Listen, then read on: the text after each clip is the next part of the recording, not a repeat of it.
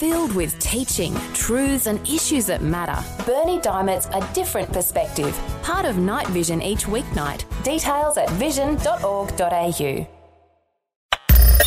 Audio on demand from Vision Christian Media. Exploring faith and the future. Neil Johnson and Bible teacher Dr. Kameel Majdali. We've been talking about encouragement in dark days. Let's talk some more today about that, Kameel. Encouragement in dark days really means we need to be able to overcome the circumstance. We can't always do that on our own. And when we have the Word of God, there is some prerequisite that we need to then act on what God's Word is saying to us. Indeed, Neil, I want to encourage our listeners with the fact that no matter how clever, well positioned, resourced we may be, all of us will face situations that are beyond our control or solution. And if left unattended, these situations can be overwhelming.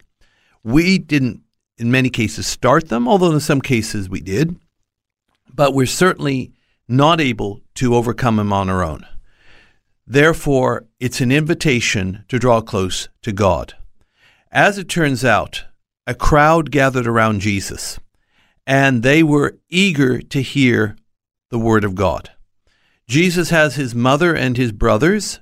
They can't even get near him because the crowd is so great.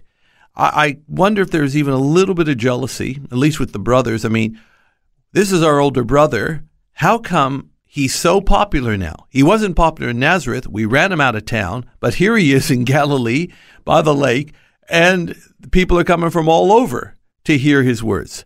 So they're basically sending a message Jesus, uh, we know what you've been doing. Uh, can you talk to us? We'd like to perhaps give you a bit of sanity. And so he's told in the Gospel of Luke, chapter 8 and verse 20 and 21 your mother and your brothers are outside. They want to see you. But listen what Jesus says in verse 21 of Luke 8.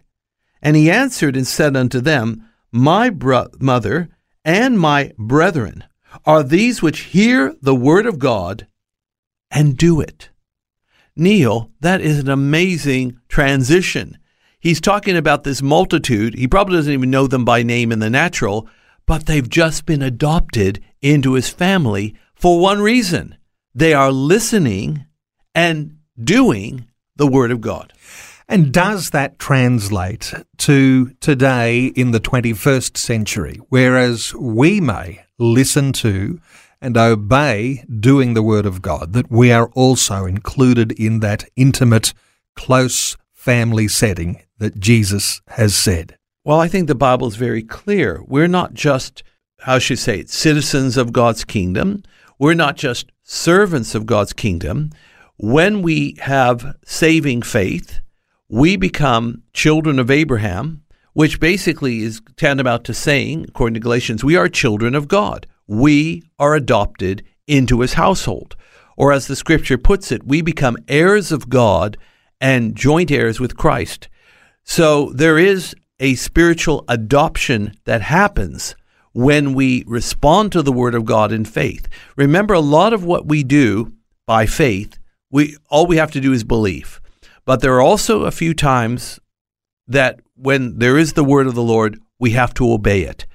Either way, believing at all times, obeying when it is required, not only puts us in the family of God, but it also bestows on us all the benefits that God would give to any of His children. Faith and the Future with Neil Johnson and Dr. Kameel Majdali from Teach All Nations. For more from Dr. Majdali, including books and DVDs on prophecy, Bible commentaries, plus today's and other episodes of Faith and the Future, go to vision.org.au. Thanks for taking time to listen to this audio on demand from Vision Christian Media. To find out more about us, go to vision.org.au.